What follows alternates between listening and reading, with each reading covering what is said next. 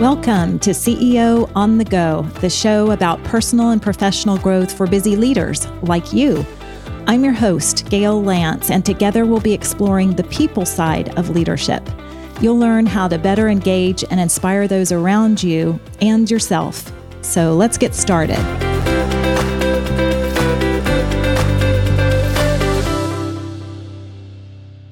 Welcome to the first episode for the new year. We've made it into 2021, and I hope that you've enjoyed the holidays and are feeling ready to take on whatever the new year brings.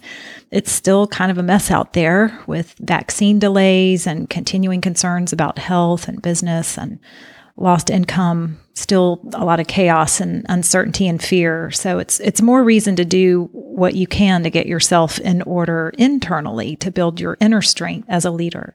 And leading can be challenging enough under normal circumstances. So leading under today's condition is even more difficult. You might feel like you're being asked to lead in the dark sometimes with your hands tied. So today I wanted to talk about turning things upside down to build new strength, literally. I'm sharing something crazy I did on the last day of last year as an example and as an analogy for what you might do to see things differently and build your own strength. So, if you've been listening to me for a while, or if this is your first time listening to me, this will not be a typical episode, just a fair warning.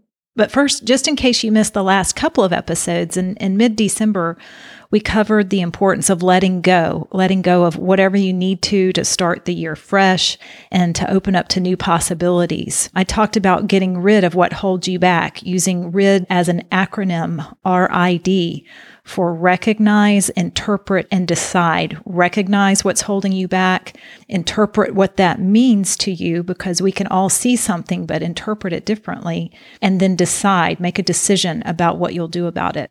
And then in the very last episode of 2020, I talked about creating your bright future, allowing yourself to create or step into new experiences which kind of relates to what I'm talking about today. So I encourage you to listen to both of those if you missed either or both of them during the holidays. I'll include a link to both in the show notes. Okay, back to my thoughts for today. I was thinking about the ripple effect of building strength or improvement in one area of your life and how that can lead to positive change in other aspects of your life as well, or also in a business context. When you build new strength in one area of your work or your business, that can transfer over to other areas, especially when that knowledge or that experience is shared. So here's what I've been working on personally, physically. Over the last year or so, I've been concentrating on building greater mental and physical strength. I think they go hand in hand.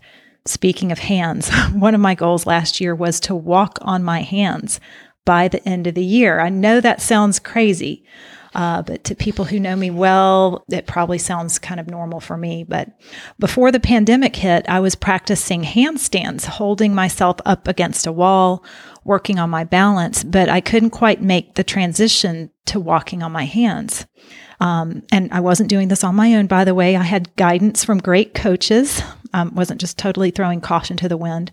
I'd almost given up since I hadn't had the opportunity to keep working on that over the last few months. But on the last day of the year, I decided to ask for help from a couple of wonderful coaches at my gym. A shout out to Hunter and Faye. Uh, we were socially distanced, of course. I really wanted to walk on my hands from one white line on the floor to another. I think it was about 20 feet or so. But like I said, I really was not used to being able to do that, just flinging myself up into the air. I was used to having a wall. So the wall had become my security. Otherwise, I was afraid I'd fall and get hurt. But I still thought deep down I could do it. And I had these, these coaches who were telling me that I could do it. So it was great motivation for me. So I decided to give it a try. So I flung myself upside down and fell a couple of times. And then I tried again and took two little steps on my hands and then lost my balance. And then I took about four steps and then lost my balance again. It was kind of exhausting. It's a lot of work. It sounds like just a few steps would, would be easy, but it's hard. so I was getting frustrated. Um, Then I took a few more steps and got so excited that I was getting close to the white line. I could see it on the floor when I was upside down. Of course, I had a very close up view of that line, but I crashed just before the white line that I was trying to cross.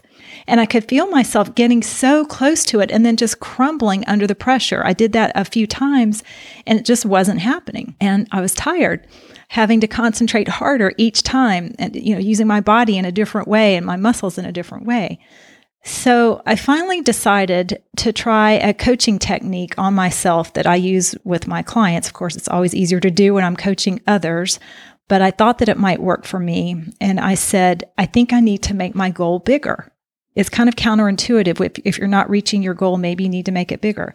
So I said, I think I need to go farther than the white line. So Hunter put an orange cone a few more feet past the white line that I was trying to get to. And he said, okay, you have to walk on your hands to this orange cone now. So, in one final attempt, I made my way upside down across the floor, ended up crossing the white line, and didn't quite make it to the orange cone, but I accomplished my goal. So, I was excited about that. And so I thought I would share what I observed about the whole experience and really any experience where you feel like things are turned upside down. So I've got 10 observations to share real quickly.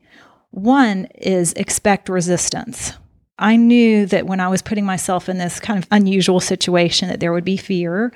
I was afraid of hurting myself, looking stupid, letting myself down when you're stepping into something that's difficult or different for you. It's just part of the process. Two, I had a willingness to try. I was open to the new experience. So I think that that was one of the most important factors that allowed me to achieve my goal is just my willingness to even consider that as a possibility. Number 3, I had to check my beliefs. I could have said, I'll get hurt. I'm too old. This is too hard. I've got better things to do. Instead, I thought, I think I can, you know, like the little engine that could. I think I can. This should be fun. I'll be stronger. I'll get the help that I need, which leads me to point four is asking for the help that I needed.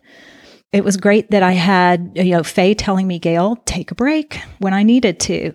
And, um, you know, Hunter that was helping me push the little extra bit to help me really achieve my goal. So, um, it was really great to have both of them there, knowing that I was not alone in the process. One of them tried to video me, and I said, No, let's hold off on that. But maybe if I'm braver, I might let someone video my progress. It might be edutainment for anyone that wants to watch that. But I do have two witnesses. So, um, speaking of trusting the coaches, number five is I actually had to learn to trust myself, trusting my body, trusting that I could do it on my own without relying on a coach to catch me when I fall.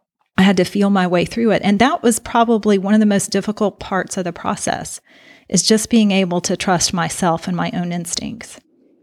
Number six, be willing to think differently. You know, there's a lot happening in your brain when you're upside down that doesn't feel normal. You have to think differently. It's disorienting. You know, when you're walking right side up, it doesn't take a lot of thinking. That can be done on autopilot. But when you deliberately put yourself in a situation where you're seeing things from a totally new perspective, your, your brain kicks in differently. Number seven, accept that I'll fail along the way and that it's okay to be off balance. That's just part of the process. That's actually what is helping make me even more strong. Number eight, keep going. When I almost stopped or I was beginning to fall and, or I could tell that I was wobbling, I just held on and I rebalanced and kept going and it helped me become more determined. Number nine, set a bigger goal, as I mentioned before. Not something completely unreasonable or off the charts, but just something that makes you stretch just a little bit more. I was fascinated that I tricked my own mind consciously somehow. That sounds like some kind of oxymoron, but I continue to expand the vision of what I can do walking upside down now that I've had a taste of it. So we'll have to see what that brings. Number 10, reevaluate your goals. There are, are, a number of other goals that I did not accomplish last year, and I have to be okay with that.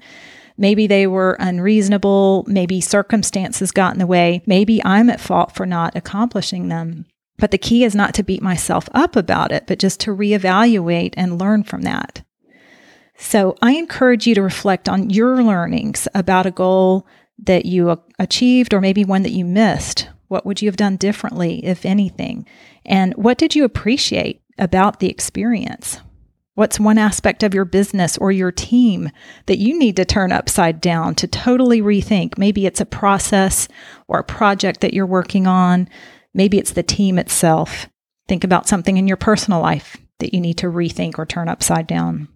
There may be some things that have turned upside down on their own that, that have been beyond your control, but I encourage you to identify something that you think you need to experience differently, a new stretch challenge when you decide to turn something upside down, I think you'll find the positive effect will transfer into other areas of your leadership, life, or your work as well. I realize the advice to turn things upside down seems counterintuitive at a time when so many people are seeking stability and normalcy.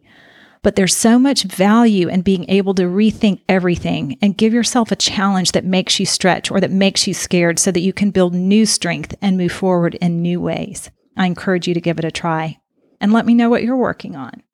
So, thanks for listening. Subscribe to the podcast if you haven't done so already. Let me know your feedback. Um, be sure to share this episode with someone who you think might benefit. Maybe someone who's feeling a little off balance or who uh, knows that they need to be setting a stretch goal for themselves. Uh, it's one of the best ways to, to help others learn and grow with you. Another way is by using the leadership journal that I created which is available on Amazon. Uh, this is the perfect time of year to order that, to have copies for your team so that you all can talk about your goals, share your goals with each other and gain more strength as a team going forward. So I'll include a link to the show notes to that. It's just called the Leadership Journal that you can find on Amazon if you search for it and look for my name there.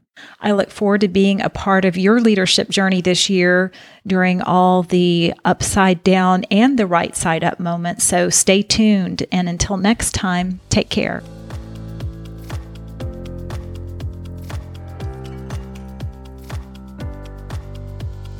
Thanks for tuning in. Feel free to connect with me on LinkedIn and visit workmatters.com.